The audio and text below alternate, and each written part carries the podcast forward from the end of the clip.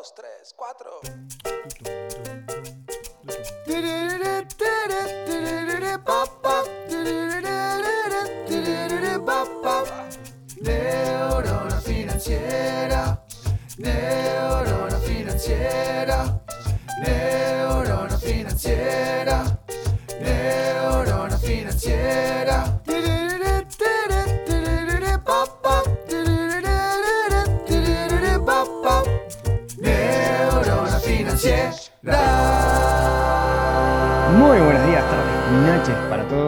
Bienvenidos a un nuevo episodio del podcast de Neurona Financiera. Mi nombre es Rodrigo Álvarez. Como todas las semanas, venimos a charlar de un tema relacionado con dinero en alguna de sus variantes.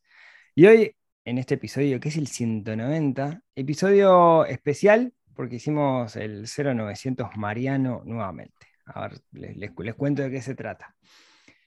En alguna oportunidad me ha acompañado en el podcast mi amigo Mariano, que se dedica a ayudar profesionales independientes a escalar y a estabilizar su negocio.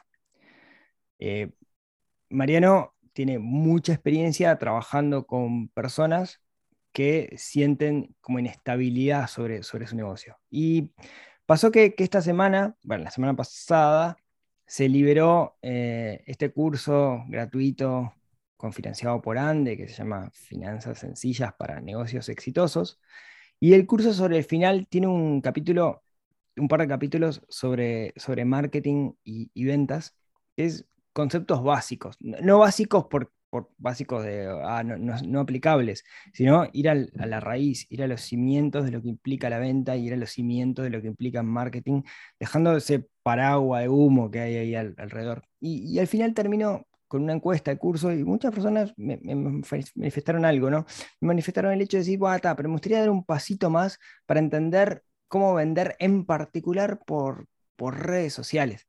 Y no era lo que yo quería transmitir. Yo lo que quería transmitir es el concepto básico de la venta, que si lo entendés, después podés abordar, abordar todo. Y en una charla con, con, con Mariano, se lo comenté, de hecho indagué en un caso particular, dije, voy a traer a Mariano el podcast para charlar de este caso que creo que, que- nos puede llegar a aportar muchísimo valor a todos los que estamos en este proceso, donde las redes sociales son una herramienta, pero quizás a veces nos equivocamos un poquito y lo vemos como la herramienta.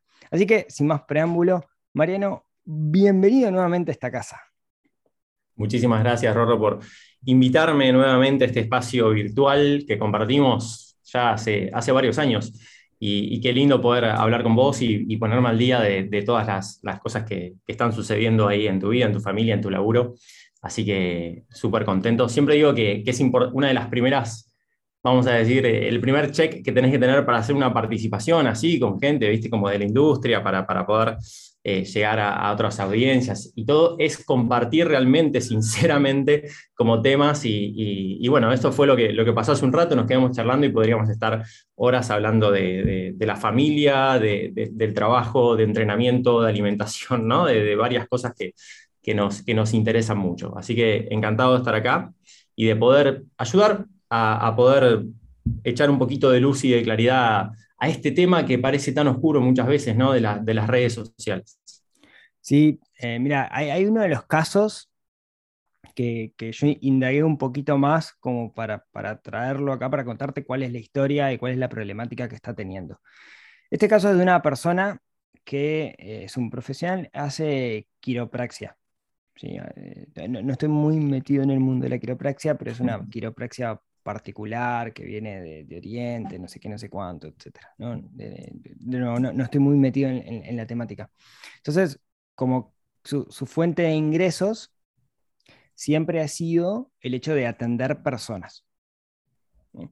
Y históricamente su promoción ha sido por el boca a boca, porque es un servicio que es bueno, mejora la calidad de vida de las personas, entonces fulano le cuenta Mengano, etcétera, etcétera. Con el tema de la pandemia, de alguna manera se le achicó esa, eh, la, cantidad de, público, entonces se empezó a meter un poquito en, redes sociales eh, y básicamente empezó como generando contenido de forma orgánica. O sea, básicamente subía alguna foto o alguna historia o él hablando de algunas de las cosas y, no tuvo como mucha tracción. Eh, y, de hecho, una de las cosas que dijo fue, bueno, eh, vi un par de videos de YouTube y acá la solución mágica a todo esto es, pongo publicidad, o sea, le doy al botoncito de promocionar de Instagram y se solucionan todos mis problemas. Y, y gastó bastante plata y eso no sucedió. Y, el anhelo de esta persona en realidad es eh, dedicar capaz que menos horas a atender gente y de alguna manera eh, poder disfrutar un poco más de la vida porque hoy siente que está como muchas horas laburando, etc. Entonces quiere llegar a mejores clientes de, cierta manera, ¿no? Eh, ¿Te suena la problemática? Uf, que sí me suena, trabajo diariamente con, esto y, lamentablemente es como, como algo que, veo todos los días, casi literalmente todos los días. Y tiene, tiene orígenes, vamos a decir, complejos y, de muchas eh, variables y hay muchas cosas que están jugando acá de por qué no funciona, ¿no? Lo bueno es que la solución eh, eh, es bastante simple, ¿no? El otro día justamente estaba citando una frase, creo que es de Tolstoy, que dice, las familias felices se parecen mucho, las familias infelices lo son cada uno a su manera, ¿no? Y lo que sucede con esto es que el fracaso de, de estos mecanismos de comunicación y de venta pueden tener infinidad de causas diferentes, ¿no? Pero los que funcionan se parecen mucho, ¿no? Porque tienen como ciertos principios, ciertos mecanismos. Yo creo que lo, primero eh, que, me gustaría como, como, mencionar para empezar a entender como el mapa de todo esto es algo que, está nada, cuando atrás a primero emprendo es módulo cero, es esto, que es entender que, que los negocios tienen, tienen mecanismos alrededor de tu propuesta, ¿no? Esta persona puede ser un excelente quiropráctico, ¿no? Por ejemplo, o psicólogo o arquitecto o lo que quieras, pero para poder construir un negocio en el lindo sentido de la palabra negocio, ¿no? como los sistemas que te, ayudan a aportar y capturar valor, necesitas prestarle atención a otros engranajes que están alrededor. ¿No? Necesitas no solamente conocer de lo tuyo, sino conocer todo lo que está alrededor. Hay un, hay un libro como fundacional de esto que se llama El, mito emprendedor. No me acuerdo el autor, si después te lo acordás. Eh. A vos es igual que yo, eh, a mí me pasa lo mismo. Yo no me acuerdo nunca en los nombres de los autores, excepto algunos autores, nunca me acuerdo. Entonces sé que lo leí, sé el nombre del libro, pero nunca me acuerdo del autor. Eh, el mito emprendedor, y creo que también tiene uno que se llama El libro negro del emprendedor. Bueno, no importa. Pero la cosa es que plantea esto, mira, saber mucho de lo tuyo no quiere decir que puedas hacer un negocio de lo tuyo, ¿no? Son, habilidades y conocimientos diferentes. Entonces, partamos por ahí. Entonces, es muy probable que esta persona puede ser el mejor quiropráctico de, Uruguay, sin embargo, no, puede que no tenga los conocimientos de cómo hacer para poder llegar a esas personas que lo están necesitando, para poder interactuar, ganar su confianza y finalmente hacer que compren su servicio, se mantengan, sean recomendadores y hagan crecer su negocio. ¿no? No me llama la atención, además, que de alguna manera me, traigas un ejemplo del, mundo de, la salud, ¿no? de la salud del bienestar, vamos a decir, porque por lo general son las personas más ajenas a, estos, a estas cuestiones. ¿no? Quizás otro tipo de, profesiones tienen algún contacto un poquito más cercano, pero en, los profesionales que vienen del mundo de la salud eh, es como realmente ajeno. Y, la, mm, si querés como en todo este proceso tienen muchos prejuicios sobre qué significa el marketing, las ventas, el dinero, ¿no? el precio de lo que cobran. ¡Wow! Entonces, ahí hay todo un tema que, trabajar muy, muy, muy profundo. Sí, eh, si, me permitís ahí un comentario, creo que algo que, una, esto paréntesis, una cosa buena que, tenemos cuando hacemos podcast es que podemos tomar mate. Esto usualmente cuando nosotros estamos solos, digamos, no, no, no lo podemos hacer, así que, bueno, cierro paréntesis. E, eso, eso sabes que es tal cual, ¿no? Gente que viene de algo humanista, donde su propósito es ayudar a los demás, vender está mal, ¿no? Pensamos, lo asociamos a la venta, lo asociamos a algo malo, tenemos como ese paradigma, eso yo te lo, lo comento en, el curso. Y, y, y en términos de salud, es lo que vos decís, ¿no? Nosotros pensamos que tenemos un producto o servicio. Ese producto o servicio lo hacemos muy bien y, es nuestro hijo. Somos unos artistas, digamos, ¿no? La concepción que tiene de sí mismo alguien que hace un producto o servicio con mucha pasión es que una, es un artista. Y a ningún artista le gusta salir a vender sus cuadros. A ningún artista le gusta tener que convencer a los demás de que su cuadro es lindo y que va a decorar su casa o que se va a evaluar en el tiempo. Porque es mi cuadro. Si te gusta, bien, no te gusta, anda para otro lado. Entonces, eh, la concepción que tiene la persona y más los que vienen de algo como humanista o salud, e, es esa, es, yo no te tengo que convencer, porque esto lo hice yo con toda mi alma, ¿te gusta bien? ¿No te gusta? No. Pero y ahí viene esa dicotomía con respecto a la venta, porque pensamos que la venta es te voy a manipular para convencerte, cuando en realidad la venta es otra cosa. Está buenísimo, Rorro, eso, y, de hecho, eh, tengo, tengo, mis propias como definiciones de, marketing, venta y negocios que, siempre trato de, traerlas arriba de la mesa, porque eh, eh, este, esa reinterpretación es clave, porque si nosotros pensamos que el marketing es, como, ah, no sé, vender cosas que la gente no necesita, si pensamos que las ventas es manipular, si pensamos que los negocios es algo para, para, llenar nuestras ansias de codicia, digo, no vamos a querer eso porque queremos ser buenas personas y queremos ser coherentes con nosotros mismos, entonces, ¿para qué vamos a aprender de esas cosas? Es lógico y está bien si vos tenés esa creencia. Ahora, lo pifiado en todo esto es que esa creencia es falsa, o sea, esa creencia vos puedes elegir, ni siquiera sé si es falsa, perdón, no te sirve. Entonces, vos podés elegir una creencia que sí sea como funcional y te sirva, que es entender al marketing como llegar a aquellas personas que te están necesitando pero no te conocen. Eso me parece bellísimo, como esa, esa definición y manera de verlo. Casi que, casi que tenés como una, una misión al respecto, ¿no? como un llamado. Es, che, mira, te están necesitando, tenés que llegar a esas personas. Las ventas como convencer honestamente que a la persona, si es la adecuada, de que eso que tenés para darle le va a dar muchísimo más de lo que cuesta en, términos eh, monetarios. Y por último, entender los negocios como los sistemas para poder entregar y capturar valor de la manera más eficiente posible. Y eso también es bellísimo, porque cuando nosotros diseñamos un, buen negocio, estos buenos sistemas, lo que podemos hacer es no solamente estar como ayudando a muchas personas a cumplir sus objetivos, a solucionar sus problemas, sino también podemos nutrirnos ¿no? con recursos económicos, gratitud, recomendaciones, etc. Y podemos estar equilibrados. Porque ¿qué, le pasa a muchas personas y muchos del mundo de la salud que no construyen estos sistemas para capturar valor? ¿no? Tienen mucha habilidad para entregar valor, dan su vida para eso, pero no desarrollan las habilidades para capturarlo.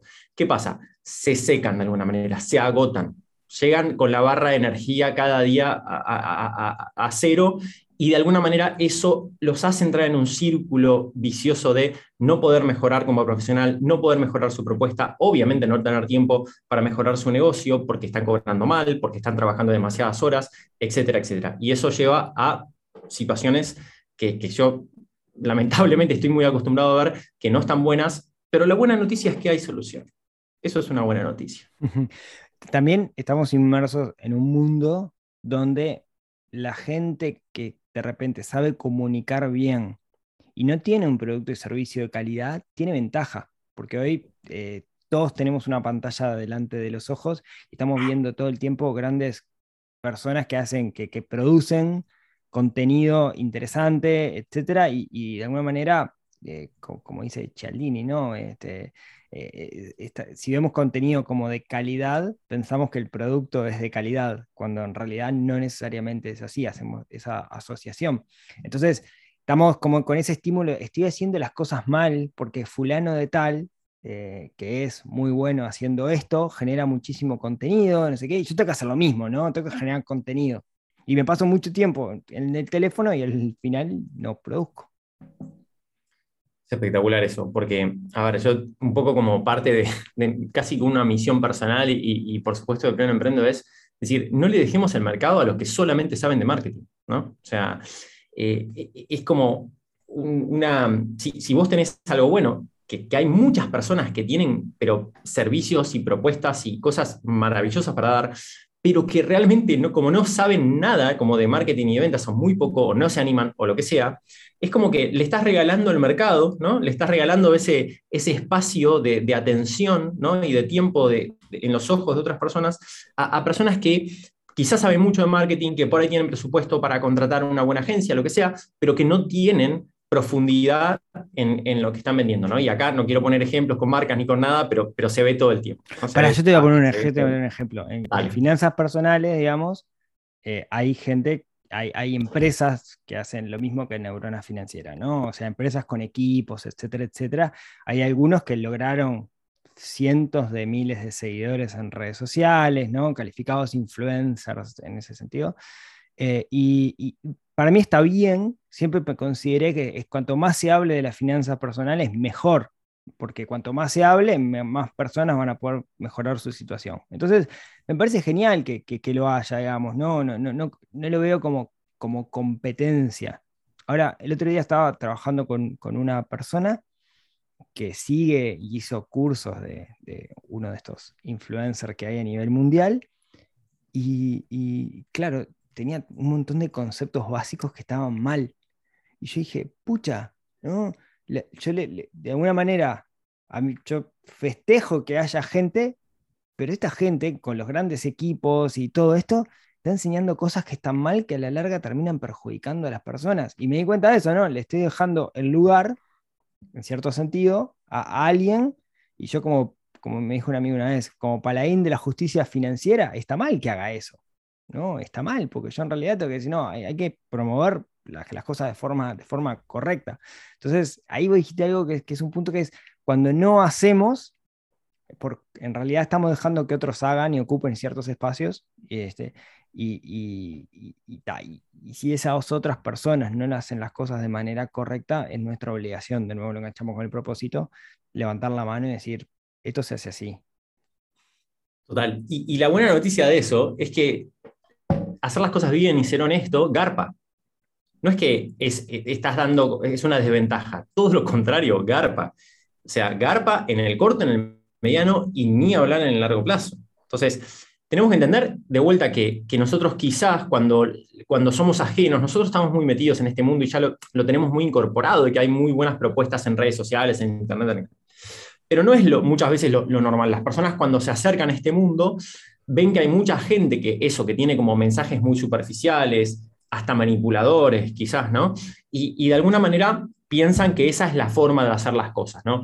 O, o vamos a decir, o me muero de hambre con lo que hago, o vendo el alma al diablo y, tengo que manipular a la gente. Y no es ninguna de las dos, no es ninguna de las dos. ¿sí? Nosotros podemos incorporar, son herramientas, son herramientas potentes, ¿no? como, como el dinero, vamos a decir. El dinero no es ni bueno ni malo, es una herramienta muy poderosa que usado para el bien está buenísimo, usado para mal te puede arruinar. Bueno, lo mismo pasa con, con las redes sociales. Son herramientas muy poderosas que depende de nosotros cómo la usamos y tenemos que convivir con que haya personas eh, que quizás de la misma industria que por ahí la están usando mal, no puedo hacer nada. Yo voy a hacer lo mío, mi círculo de influencia y nada más.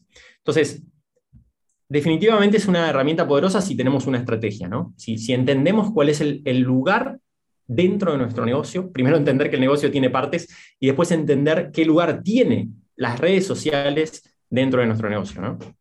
Bien, volvamos a nuestro amigo el, el quiropráctico, ¿no? Que sabemos partamos de la base de que hace las cosas muy bien, es un muy buen quiropráctico, comienza de una forma muy eh, artesanal, sin, sin alguna, eh, sin, alguna programación de, contenido, simplemente generar cosas a medida que le pasan, y no, no logra crecer orgánicamente, ¿no?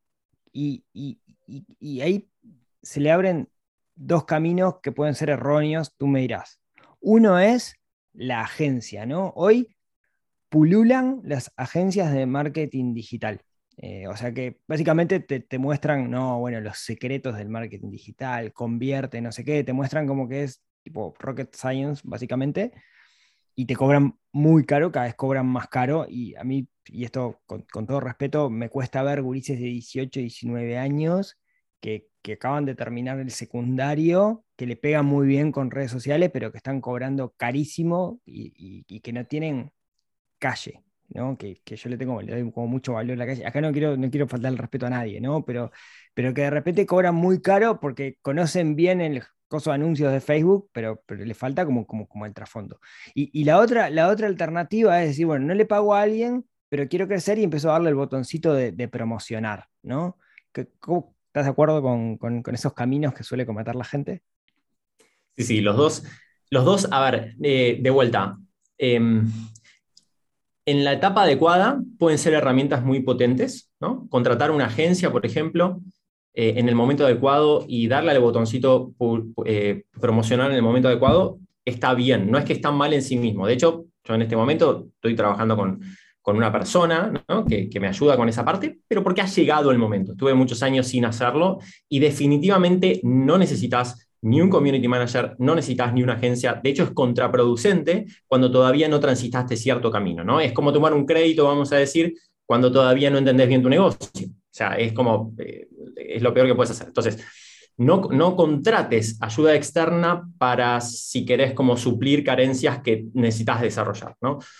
El músculo ese de la comunicación, el entender qué lugar tiene dentro, dentro del negocio, es indelegable, es irreemplazable. Lo que después vos podés hacer es delegar cosas repetitivas, operativas, que ya entendés cómo funcionan y cómo de alguna manera influyen en tu negocio y no tenés tiempo para hacerlo. Genial, ese es el momento, pero antes no. Entonces, claramente no es el momento del quiropráctico amigo porque definitivamente le está queriendo tener más clientes y no sabe cómo funcionan las redes y no, no le están resultando. Entonces, como decía antes, primero, eh, tener una estrategia yo siempre digo que el marketing ¿no? es, muy visible justamente porque hay muy, muy eh, buenas eh, profesionales del marketing, vamos a decir, que saben cómo poner delante de nuestros ojos este tipo de herramientas y este tipo de servicios, entonces lo vemos todo el tiempo.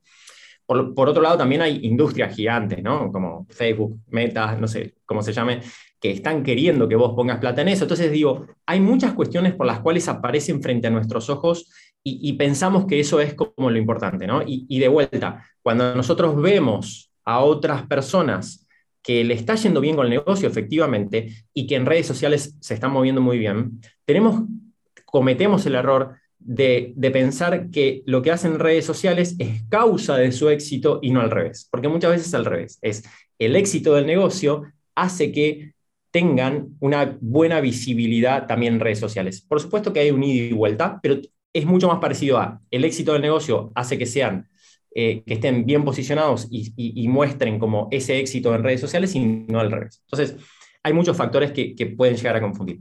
Tenemos que entender qué es lo que hay antes y qué es lo que hay después del marketing. Vamos a decirlo para, para decirlo de manera sencilla. Lo que hay antes del marketing es un trabajo profundo de elegir a las personas a las cuales servir. ¿no? El famoso nicho diferencial, que a mí me gusta decirlo de esta manera, ¿no? De elegir, de tomar la decisión de convertirnos en expertos de una problemática de un grupo de personas.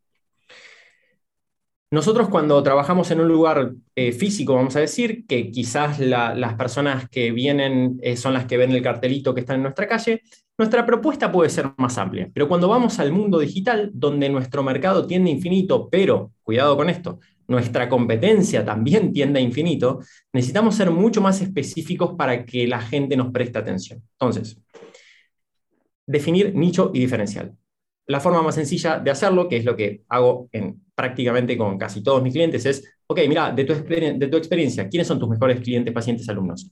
Redacta cómo llegaron, qué trabajaste y, y cuáles fueron sus resultados. Encontrar patrones en común, y definí de esa manera como tu, tu nicho eh, y diferencial, ¿no? Eso, es muy importante, ¿no? Porque no estás teorizando, ¿no? Es decir, yo quiero llegar a personas entre 24 y 27 años y medio que hayan nacido en... No, lo que decís es, vas al pasado, eh, porque estamos hablando de alguien que tiene un negocio armado, en vez de visualizar hacia adelante, vamos para atrás y nos, nos paramos en la atrás. Che, para una pregunta, vos, este, ¿dónde vivís? ¿O cómo llegaste a mí? ¿No? Y, eso es, no es teoría, es, es, historia, está genial.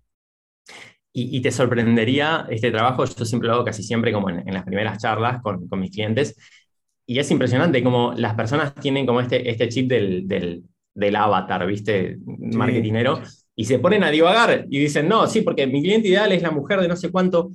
Para, contame las historias de las personas que... Y casi siempre resulta bastante diferente a lo que ellos pensaban. Ah, claro, no me había dado cuenta, yo siempre ayudo a esto.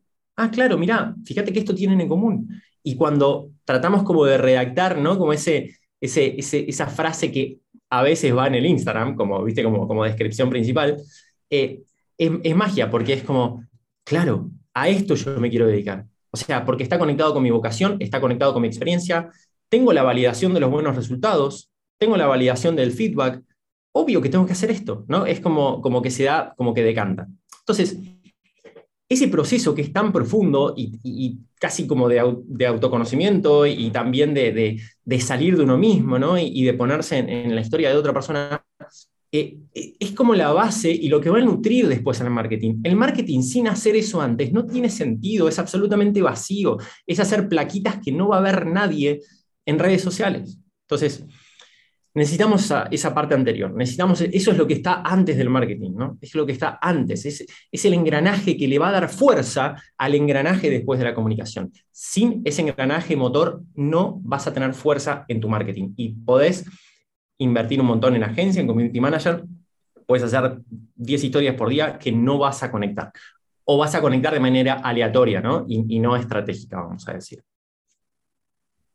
Eh, yo justo, bueno, no se ve porque está chiquito, pero para, hay gente que va a ver esto en video porque vos lo vas a subir seguramente.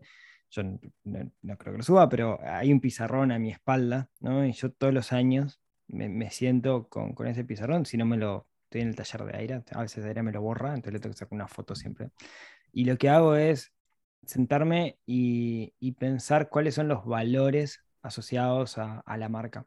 Eh, porque lo que no nos damos muchas veces cuenta es que nosotros comunicamos y subcomunicamos. ¿no? Comunicamos es lo que decimos.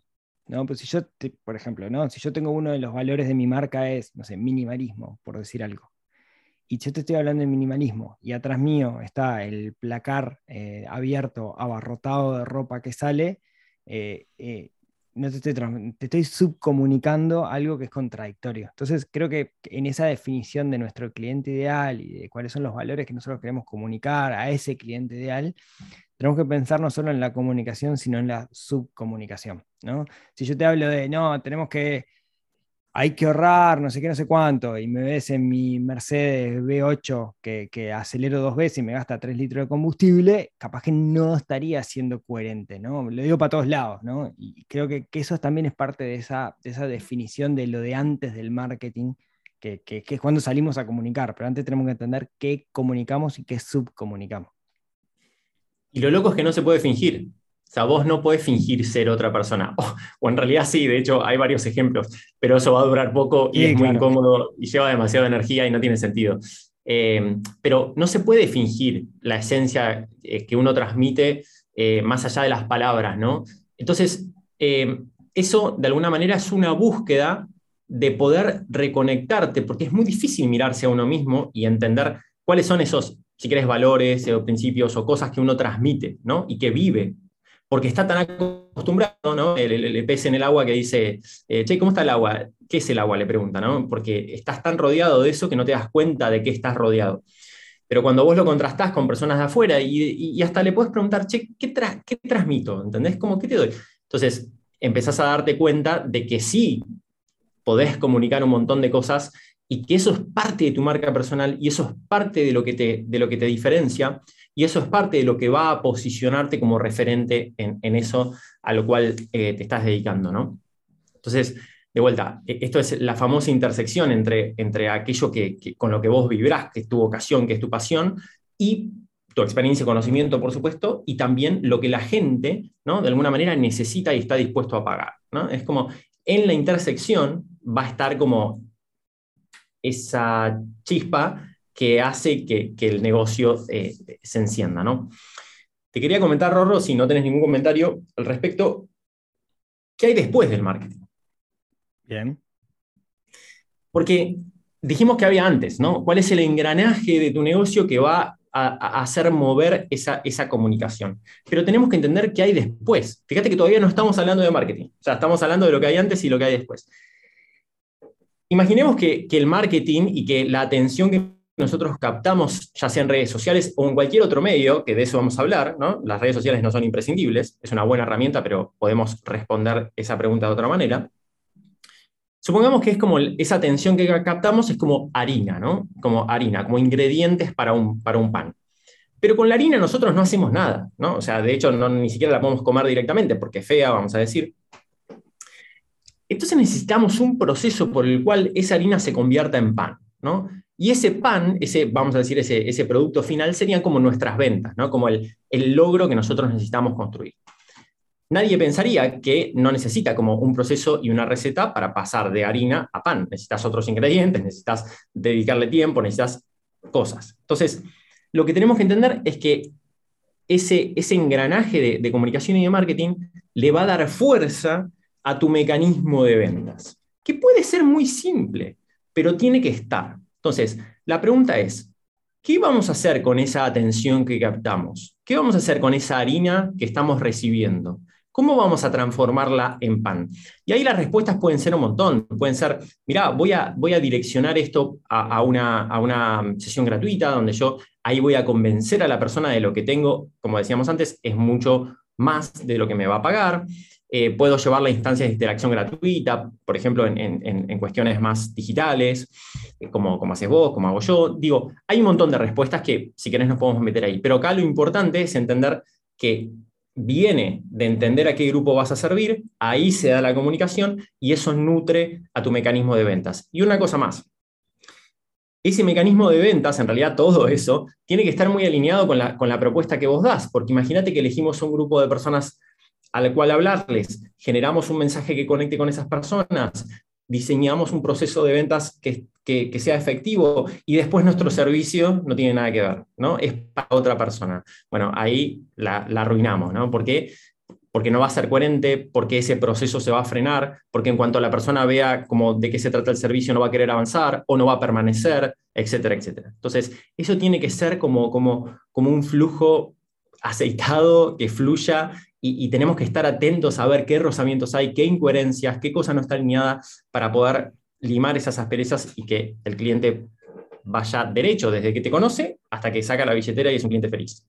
Sin, conocer mucho del negocio de la quiropraxia, ¿no? Pero llevando lo que vos comentabas, ¿no? Yo podría decir, bueno, eh, yo, el quiropráctico, ¿no? Eh, Pablo, mi amigo quiropráctico, podría decir, bueno, eh, yo apunto a personas, yo le quiero hablar a personas que están todo el día sentadas trabajando y que eh, empiezan a tener cierta edad, no sé, 40 años como yo, y empiezan a tener molestias en la espalda. ¿no? Entonces, eh, ese, ese define como ese, ese público objetivo, porque la mayoría de sus clientes tienen entre 40 y 50 años y le duele la espalda y se ponen a analizar, todos son oficinistas. Entonces, perfecto, fenómeno. Entonces empieza a comunicar y decir, che, acá hay un problema y hay una solución a ese problema. ¿no? Puedes hacer estos ejercicios, etcétera, etcétera. Entonces vos decís, bueno, ese es el, ahí vas, te vas vinculando, digamos, con lo de antes del marketing, ¿no?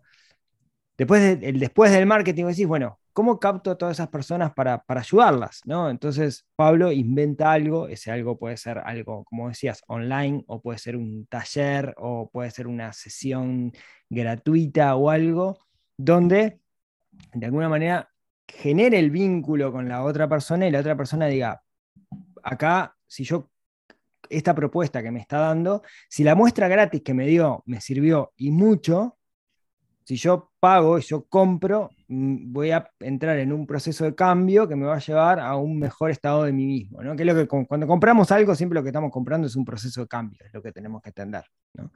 Eso es lo que viene después del marketing, lo que vos decís, ¿no? ¿Está bien el ejemplo? Está perfecto. Eh, y me parece que ese es, el, de alguna manera como entender ese proceso como, como el crecimiento de una relación humana que se basa como en cercanía, en familiaridad, confianza, como, como cualquier relación, ¿no? Está el típico ejemplo de no le vas a pedir casamiento a una persona que recién acabas de conocer, primero salen y después, eh, no sé, se van de vacaciones juntos, pasan los años, etcétera, te casas, tenés hijos, lo que sea. Entonces, e, es una construcción, ¿no? Este, este vínculo, y tenemos que dedicarle tiempo de trabajo a construir vínculos con personas que nos están necesitando, pero que todavía quizás no confían tanto en nosotros, lógicamente, ¿no? Ya sabemos que en Internet está lleno de propuestas que no necesitamos, de manipuladores, como hablamos antes. Entonces, tenemos que hacer esa diferencia. Yo siempre digo, para poder conceptualizarlo, que necesitamos entender que ese proceso, que se puede dividir en tres grandes preguntas, ¿no? Vamos a, vamos a decir esto que es como bastante simple y directo. Tenemos que responder tres preguntas para este proceso.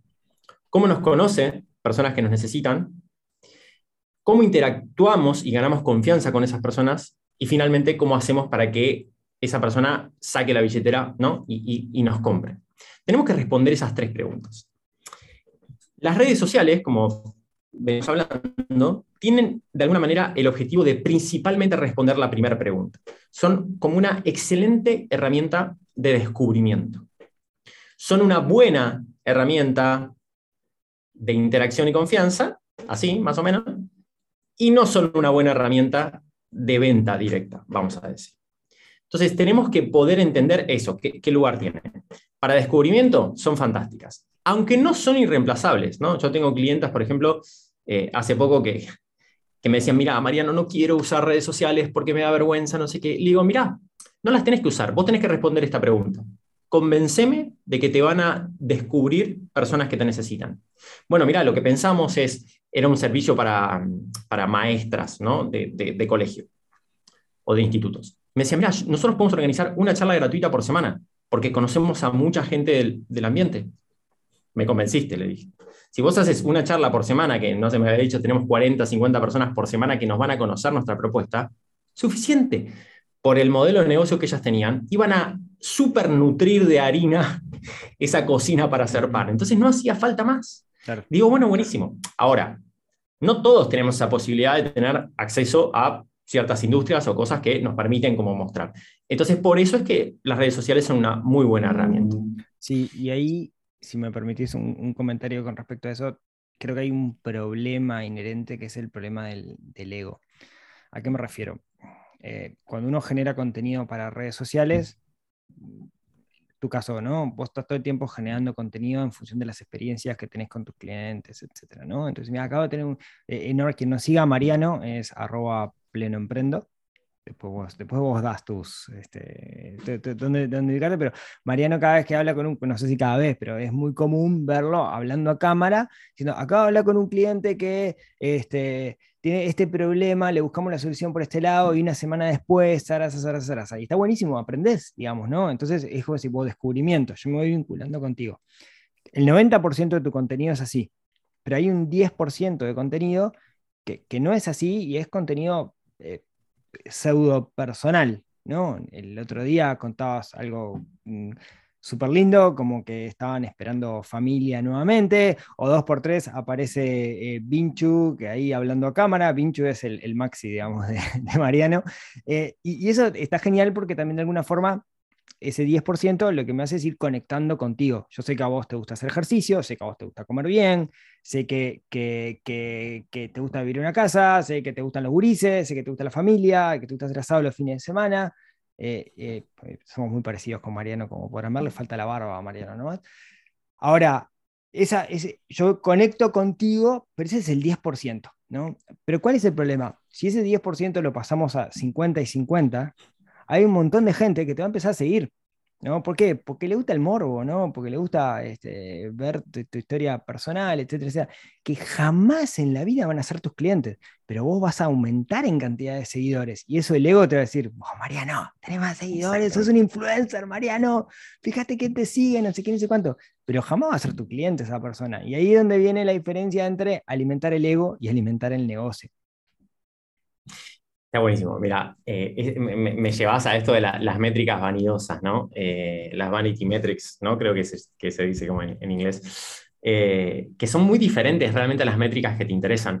El, problema es que, claro, estas, estas métricas vanidosas, que son los seguidores, los likes, la, interacción, todo lo que te dice ahí Instagram cuando entras a ver qué onda, la realidad es que le interesa mucho más a, a Mark Zuckerberg que a vos, ¿no? Porque básicamente es como su negocio de alguna manera. Si no tiene una, una función en, en, el tuyo, es, es, un negocio de, de Mark Zuckerberg, no, no tu negocio. Entonces, ahí tenemos que diferenciarlo. De hecho, e, es muy común que las personas tengan así las métricas de cuántos seguidores tienen, siempre se lo acuerdan, cuál fue la última foto con más likes o comentarios o, lo que sea, pero vos le preguntás, contame cuál fue el aumento interanual en moneda dura del, del precio de, tu servicio promedio. No tienen ni idea. Contame cuánto te está rindiendo hoy como la hora dedicada al trabajo específico con tu cliente paciente alumno. Todas métricas que tenés que saber. Ni idea. Eh, contame cuáles son tus cupos actuales y, de alguna manera si querés tener más o menos y, qué deberías hacer. Digo, para pensar. hacer un comentario. En este momento está pasando aire atrás mío. Aire lo que no sabe que vos subís el video a YouTube. ¿No? Estas son cosas Sí. que pasan, esto es parte de la, de la, de la, de, de- de nuestra marca, digamos, de que vivimos con familias y estas son cosas que pasan, digamos, ¿no? Esto no se va a cortar, esto va a salir. Perdón, eh, estoy usurpando el, el- el taller, así que son cosas que. Perdón que te interrumpí, cierro, cierro el No, no, paréntesis. Los que- Los estén escuchando el podcast, vayan a YouTube después a ver esto. Esto es así, esto es así, es, trabajar en casa, ¿no? sí, De hecho, se, se atrasó un poquito como la llamada porque tuvimos ahí, sí. unos, unos percances ahí. Muy bien. Entonces eso, ¿no? Como tener en cuenta eh, la- los números que a vos te sirven y no que le sirven a otra persona. Eso no quiere decir que no, que no los mires y que también lo, lo sigas, pero es una partecita chiquita de- de- del Excel que tenés que tener de alguna manera. Y más allá del Excel y de los números, que por ahí pueden ser muy ajenos, se trata de, de poder tener como la cabeza en el sistema de tu negocio y no en, en- en- el negocio de otra persona, básicamente, ¿no? Vos sabés que vos dijiste algo sobre, sobre transformación, dijiste la palabra transformación que, que- que es tan potente en este, en este proceso de reinterpretar nuestro, nuestra, nuestro negocio. Yo siempre digo, no vendas tu profesión, vende una transformación, ¿no? Eh, de hecho, lo que, yo les, lo que yo les comento como reflexión es que cuando las personas avanzan en esta dirección de enfocarse en resolver una problemática independientemente de lo que hayan estudiado y se convierten en expertas de, ese grupo de personas y referentes de ese grupo de personas, se olvidan de lo que estudiaron. Ya no interesa, es irrelevante qué título tenés colgado en la pared, no interesa, porque lo que vos te estás volviendo es un experto en esa, en esa problemática, ¿no? Que acá po- podemos meternos con el tema de que son océanos azules, además, cuando lo enfocás de esa manera, donde no hay competencia, no competís por precio y eh, es todo lo que tiene que estar bien en un negocio. Pero Gran no libro que siempre recomendamos los dos, Océano Rojo, Océano Azul, eh, que es buenísimo, que te, te cambia la perspectiva de lo que hacemos nosotros.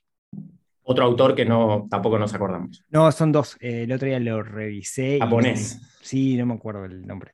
Pero, La estrategia del océano azul se llama. eh, Sí. Imposible el autor. Sí, no, lo estoy tratando de acordarme, pero es una Sí, misión sí, imposible. es- yo- el otro día te lo mencioné. En el, en el- yo lo menciono cuando hablo en, en el curso de finanzas sencillas, lo, lo, lo menciono porque creo que todos tenemos que tener presente eso de no ir a competir a un mercado, digamos, donde esté saturado. Ya, te quería comentar algo de quiropráctico, pero eh, me da muchas ganas de, de hacer un comentario sobre esto. Yo durante muchos años eh, tuve negocios tradicionales, bueno, el que ya me conoce lo, lo sabe, que tuve, estoy desde los 18 años más o menos hasta los 34, tuve comercio, tuve gastronomía, tuve, no sé, he llegado a emplear, no sé, 100 personas, tuve 4 o 5 locales a la vez, una locura operativa. Y la realidad es que me pasaba que trabajaba una desproporción de horas, una desproporción de esfuerzo, y en relación a lo que ganaba, ¿no? Era como que nunca terminaba de cerrarme la ecuación. Esa era la realidad. Che, esto no, no puedo estar ganando esto por, por, estoy dejando la vida, ¿no? Que igual, aunque ganes lo que ganes, tampoco es una buena idea, pero en ese momento veía que no me quedaba otra, entonces estaba dejando la vida. Y eso era una desproporción total. Y durante mucho tiempo yo veía a, a personas que construían de alguna manera negocios, principalmente de servicios, que tenían como una relación, ¿no? Como muy buena, extremadamente buena, entre lo que ganaban y el tiempo y la energía que le invertían, ¿no? De hecho, esa es parte de la historia de, de mi mujer también, que por eso empecé con Pleno Emprende, que ella es nutricionista. Que la pueden seguir en redes en Sana Ahora. Sana hora, sana.hora, muy bien. Sana Todo, va a la caja familiar, así que Todo ustedes va sigan. para Be- Belén. Eh, entonces, durante mucho tiempo, es como que digo, ¿qué mapa diferente tienen estas personas que yo no tengo? ¿Qué saben que yo no sé? Porque la verdad es que todo lo que tenía que ver con, con- estrategia, negocio, qué sé yo, la verdad es que yo sentía que lo dominaba, y, es verdad, más o menos lo dominaba, pero había algo que me faltaba en ese mapa.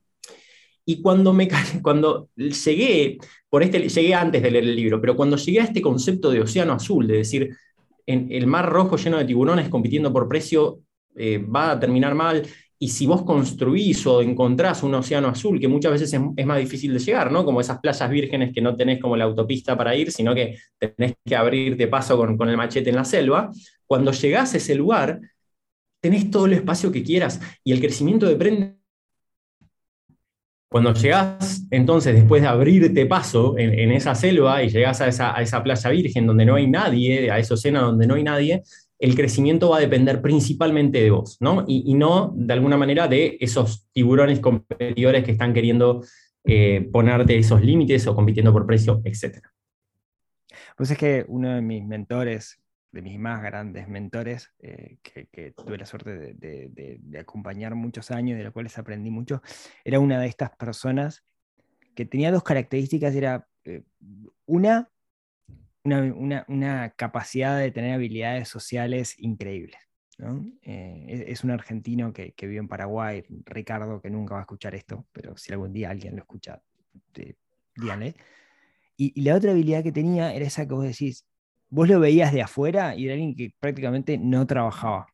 Sin embargo, tenía tan incorporado el hecho de trabajar que para él todo el tiempo estaba, estaba trabajando. Y, y le ha ido como súper bien en la vida con valores súper claros, ayudando a las personas, etcétera, pero tiene esa habilidad, ¿no? en un momento se dio cuenta que tiene que dejar de cambiar su, tiempo por, por, dinero y usar esa, esa, inteligencia para jugar en, canchas donde no, no, había, no había competencia, y le hizo súper bien, súper bien. Es, es, realmente un... Es algo que es un gran desafío, ¿no? Porque la realidad es que seguir los guiones que ya están como trazados es eso, es como ir a una autopista a la, playa principal ¿no? del lugar. Entonces, claro, e, es, mucho más fácil, porque está señalizado, porque tenés lugar para estacionar, porque, qué sé yo, porque está todo como servido. El problema es que ahí, viste, entras con tu sombrilla y no si tenés que acomodarte y es difícil, no, no puedes desplegar, viste. Sí, ahí nos metemos en otro tema que es aquello de e, esa visión general es tenés que estar 24 horas ocupado si no estás ocupado, no estás laburando, no estás dando al máximo, etcétera, etcétera, ¿no? Pero tal, nos metemos en otro capítulo que es para charlar otro día, me parece. Total.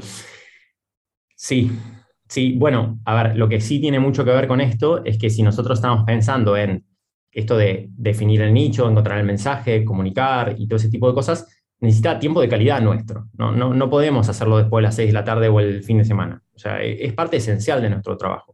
Entonces, ahí hay un cambio de paradigma que también para mí fue muy, muy grave, que también viniendo de clase media trabajadora me, costó muchísimo como, como, como romper o cambiar o enriquecer quizás, que es esto de, mira, el trabajo directo con tus clientes, pacientes, alumnos, o sea, el momento que estás dando tu servicio, no tiene que representar más de un 70% de tu tiempo, ¿sí? O sea, idealmente un 50%, o menos si puedes. Entonces, es decir, tener un par de mañanas, un día entero por semana, ¿no? dos días en, el mejor de los casos o más, de tiempo de calidad dedicado a cosas que están alrededor de tu propuesta, los mecanismos de tu negocio, son lo que hacen realmente la diferencia. ¿no? Porque, bueno, de hecho, mira, no lo mencioné, pero eh, muchas veces lo que sucede, el gran obstáculo para esto, y es lo primero que habría que trabajar, porque este quiropráctico, el ejemplo que vos traes, le faltan clientes, ¿no? o pacientes en este caso. pero, pero hay casos en los que empezamos a trabajar, por ejemplo, y yo le digo, bueno, a ver, para, contame cuántas consultas, por ejemplo, por semana tenés, ¿no? O clases, lo que sea. Y a ver, déjame pensar, hago la cuenta, 53. Ok.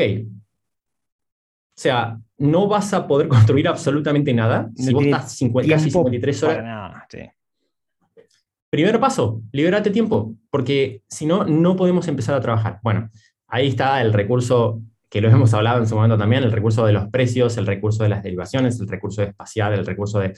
Pero el decir, mira, yo tengo esto, estos ingresos, los tengo que igualar o superar trabajando considerablemente menos horas, ¿no? No más de 30, no más de 35, como para poder construir los mecanismos alrededor. Y, y eso da un miedo que no te puedo explicar lo que son los procesos de las personas de meses muchas veces, de, por ejemplo, dejar de trabajar con obras sociales, que, pagan dos pesos acá en Argentina por lo menos, eh, el, dejar de trabajar con clientes que, con pacientes que, no rinden, que, además no están comprometidos con el proceso, en fin. Pero eso es un, buen primer paso, digo, ¿no? Porque muchas veces, no, quiero hacer, sí, un programa online y empezar a comunicar y tener presencia en redes, qué sé yo. ¿Cuántas horas tenés por semana? ¿Viste? Como, no, y trabajo 50 con, con mis clientes. Imposible. O sea, empecemos por ahí. Sí.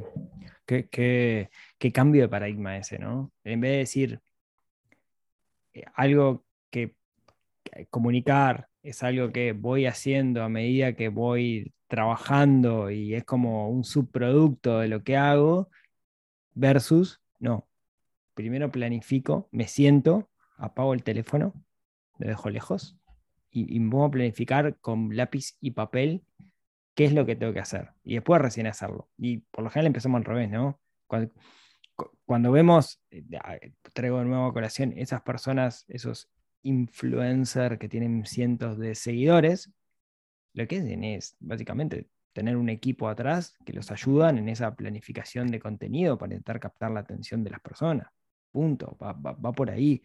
Eh, no, podemos esperar nosotros llegar a tener muchos clientes o que nos conozca mucha gente si, si lo hacemos artesanalmente. Hay que profesionalizarse. Lo que no quiere decir tener que ser experto en redes sociales, sino vuelvo al concepto del pre-marketing que decías vos, que es ver qué valores qué, propuesta, qué es lo que quiero, lo que quiero comunicar. Así que, che, para, se nos hizo largo, para, eh, dejate un mensaje final para mi amigo Pablo del quiropráctico. Un poco en relación a lo que estabas como diciendo recién, ¿no? De, no hace falta ser expertos. Ese es un mensaje que, yo sé que conecta mucho también y, es, tal cual, ¿no? A ver, eh, no necesitamos ser expertos de estos engranajes de nuestra ni de marketing, ni de ventas, ni de negocios, pero sí necesitamos ser expertos de ese mecanismo de nuestro negocio, que, es, que es relativamente simple cuando nosotros lo, construimos. Em, a ver, otra cosa que también le podría decir a, nuestro amigo quiropráctico es que, empiece como a ver quizás de otras industrias, ¿no? Personas que están logrando cosas parecidas también con servicios, por ejemplo, relacionados a la salud, que digas, che, esta, persona, ¿no? Ver más atrás de la red social y decir, esta persona tiene como, como un negocio, un estilo de vida, un impacto que realmente admiro y, y obviamente dejar de poner ese juicio y esa crítica a flor de piel que muchas veces está, ¿no? Ah, no, este es muy comercial. Ah, no, este no sé qué cosa. Ah, no, este no sé qué cosa. No, para. ¿No hay algo que puedas aprender de esta persona realmente? ¿no? Eh, que eso, de vuelta, en, los ámbitos de salud pasa mucho también. Como, como la, crítica, viste, como por default, porque es muy comercial, ¿no? Y decir, para, ¿no puedo tomar algo de esta persona? Me parece que es, eso es fundamental. Y, creo que, a ver, quedarnos con, con esto de, de, lo que es como la, la, transformación, vender la transformación, ¿no? La, solución a un problema, el que ayudes a lograr un objetivo, salir salir de, mirarse a uno mismo y de subtítulos en la pared y, poner la mirada en, la otra persona, ¿no? Poner la mirada en ayudar a, trascender la situación de otras personas. Y es muy mágico lo que pasa ahí, porque de alguna manera salimos como de la bruma de la inmensa posibilidades que tenemos hoy, ¿no? Que es casi como eh, uno de los principales problemas que tenemos en, nuestra actualidad, decir, bueno, quiero lograr tal cosa, lo googleás, millones de resultados, ¿por dónde empiezo? ¿Qué bajón? Entonces, lo que te ordena muchas veces el proceso es el hecho de, elegir muy bien a la, persona a la cual vas a servir y decir, mira, no es todo esto, es esto y nada más, ¿no? Para nuestra comunicación, para nuestro servicio, para nuestra venta. Y, de vuelta, eh, no quedarse solamente con, por ejemplo, en este caso, ¿no? Como las sesiones de quiropraxia, sino al vender una transformación, decir, bueno, ¿qué, está alrededor de esta problemática? Y por ahí decís, mira, la persona se tiene que mover. Vos decís, se tiene, tenés que mover, ¿no? No tenés que estar sentado tanto tiempo, como, como decías antes. Bueno, pero por ahí la problemática es que trabaja en una oficina y es difícil moverse porque lo miran mal cuando la persona se, se para. Ok, a ver, ¿cómo hacemos para para poder convencer a tu jefe o a tu colega o lo que sea de que lo que estás haciendo es bueno. Entonces, eso es parte, puede ser parte de tu servicio, o sea, cómo estructurar ese diálogo. Y no tiene nada que ver con la quiropraxia, pero tiene que ver con la problemática. Y esa es la clave. O sea, o, dónde conseguir las mejores sillas. Bueno, mira, yo tengo estos tres links de Mercado Libre que son las mejores para tres presupuestos diferentes. O cómo hacer para hacer ejercicio con camisa, porque cuando estás trabajando estás con camisa si estás en una oficina, entonces, y la verdad que si haces esto que le recomiendo a todo el mundo, se te rompen los botones. Bueno, ¿cómo hacemos para eso? Entonces, ese nivel de especificidad es lo que hace que te vayas creando tu océano azul, es lo que hace que empieces a tener más resultados y es lo que hace que aumentes tu impacto, tus ingresos y puedas diseñar como consecuencia tu estilo de vida. Qué lindo mensaje. Eh, Mariano, muchas, se nos fue largo esto, que no sé ni cuánto vamos. Muchas gracias por, acompañarme el día de hoy. Espero que, este mensaje le llegue a todos aquellos que están preocupados por, por esto, por, cómo vender más, cómo llegar a más personas. Eh, una de las cosas en este curso de, finanzas sencillas que digo es que eh, este es un concepto re, interesante que leí, después lo tenemos que charlar, te lo tengo que comentar, pero eh, es algo que se llama efecto primacía. Y dice em, que, que, nosotros tendemos a ponerle atención a, lo primero que vemos. De hecho, te hace un ejercicio que es, te pone una lista de palabras, ¿no? 10 palabras. Entonces, esas 10 palabras, una de las listas empieza con una palabra que no sé, ladrón. Y la segunda lista empieza con una palabra que es ángel, ¿no? Entonces te dicen, este, esta, lista describe algo, cuál es positivo, cuál es negativo. Y vos tomás la que dice ladrón y dices, esto negativo, esto positivo. Pero realmente quedaste con la primera y olvidaste lo demás. Entonces, este efecto primacía, una de las cosas que dice es que siempre a todo el mundo le enseñan que ventas menos gastos es igual a las ganancias. Entonces lo que nosotros estamos haciendo es siempre pensando que todos nuestros problemas se solucionan vendiendo más. Entonces vos le preguntas a cualquier persona, ¿cómo solucionar el problema de tu negocio? Tengo que vender más. Y en realidad, muchas veces vender más no es la solución, porque vender más implica que muchas veces tenés que aumentar tus costos fijos para, para vender más. En realidad, el foco debería ser ganar más, poner el foco en, en las ganancias. Eh, y, creo que, que, que, va muy de la mano con esto que vos estás diciendo, que no se trata solamente de vender más, sino, vuelvo al concepto del pre-marketing, sino pensar a quién le queremos vender y qué es lo que, lo que le queremos vender. Mariano, ¿cómo, independiente de este podcast, o de la gente que ya te conoce, cómo te, pueden ubicar eh, todas las personas escuchas de Neurona Financiera. Buenísimo. Bueno, gracias, gracias Rorro por, por, poder mencionar eh, el espacio donde me pueden encontrar, que es en Instagram, donde interactúo todos los días, voy contando lo que aprendo con, mis clientes, un poquito de, todo lo que hablamos hoy, que es eh, arroba pleno-emprendo. Y después en, Spotify es donde por ahí comunico también como con más profundidad, ¿no? Como en, también pleno emprendo en, Spotify, me van a ver ahí sosteniendo un micrófono. Así que probablemente lo vayan a, encontrar los jueves, exactamente. Los, miércoles escuchan una financiera y los jueves escuchan pleno emprendo. Exactamente. Cuando decidí el día dije, no, miércoles no, no me voy a pisar con Rorro, así que vamos, vamos, el, vamos el jueves. Exactamente. Somos más o menos este, cogeneracionales, porque vos vas como 160 y algo, ¿no? Sí, sí, 164, 5, alguna cosa así. Arrancamos ahí más o menos a la par con el tema del podcast, qué bueno. 2018, más o menos. 2018, sí. sí, sí, ponele, sí. Cuando, cuando Spotify empezó con. Yo empecé y al tiempito fue que Spotify habilitó el tema de podcast, no estaba cuando, cuando yo arranqué. Eh, Mariana, ¿cómo, si la gente quiere, quiere contactarte, además de, seguirte en redes sociales, etcétera, digamos, si quiere, este, capaz que no quedó claro cuál es el servicio que vos este, ofreces, o cómo puedes ayudarlos uno a uno? Miren, cuando, cuando salga este episodio, por, por lo que vos me comentaste, que, que si sigue la misma fecha, eh, cuando vayan ahí en a, Instagram van a encontrar un link donde anotarse un encuentro gratuito, ¿sí? que se llama Tres claves para poder aumentar tu impacto, para poder diseñar tu vida y, como decía, y multiplicar tus ingresos. Y, ahí la verdad es que nos vamos a conocer, vamos a compartir un momento con un montón de otros profesionales que, están en la misma situación, o personas de oficio, que, o artistas, o gente que, está queriendo hacer rentable su, su conocimiento, ¿no? Otra manera que me gusta decirlo. Y, bueno, ahí, ahí nos vamos a conocer y les voy a contar, no se preocupen que si se anotan ahí van, van, a sobrar las oportunidades de, de, recibir información sobre cómo después eh, acompañarse de forma más personalizada. Perfecto, yo eh, fui parte de algunos de esos encuentros y son muy disfrutables por la, por la charla que se genera y es la única vez en la historia que van a encontrar a alguien que te hace unos encuentros de estos y en algún momento dice, disculpen, tomé mate toda la mañana, aguante un cachito que voy al baño, vengo. Eso, la única persona en el universo que he visto que lo hace es Mariana. Genial porque es parte de la naturalidad que, que, que de alguna manera está asociado a esos valores, así como acá puede entrar un gurí este, a buscar algo eh, a Mariano toma mate y va al baño. Sí, sepan, la gente que hace estas cosas también va al baño. Eh, me pasaba, a ver, mi proceso de razonamiento es, voy a estar la próxima media hora o una hora incómodo respondiendo preguntas como pensando en que tengo que ir al baño o voy al baño y los dejo colgados 15 segundos. No, voy al baño, che, sepan entender. O sea, necesito como, así estoy con toda mi atención con ustedes, ¿no? Es genial, es genial. Buenísimo, Rorro, muchas gracias. muchas gracias, Mariano, por, por, acompañarme. Me divertí mucho y como siempre disfruto mucho estas charlas. Tenemos que repetirlas más seguido. Y muchas gracias a todos los que nos acompañaron hasta acá en este capítulo largo, pero que me parece que cargado de valor y con un montón de, cosas que nos podemos llevar para mejorar nuestros, nuestros negocios, para mejorar nuestra relación con, con, las redes sociales y, ¿por qué no?, ser un poquito más felices con, con esto que elegimos hacer en la vida. Así que si tienen ganas, nos vemos, nos hablamos, nos escuchamos el próximo miércoles en otro episodio que ayude a desarrollar esa neurona financiera que tenemos un poquito dormida y que tenemos la obligación de despertar para ser un poquito más felices.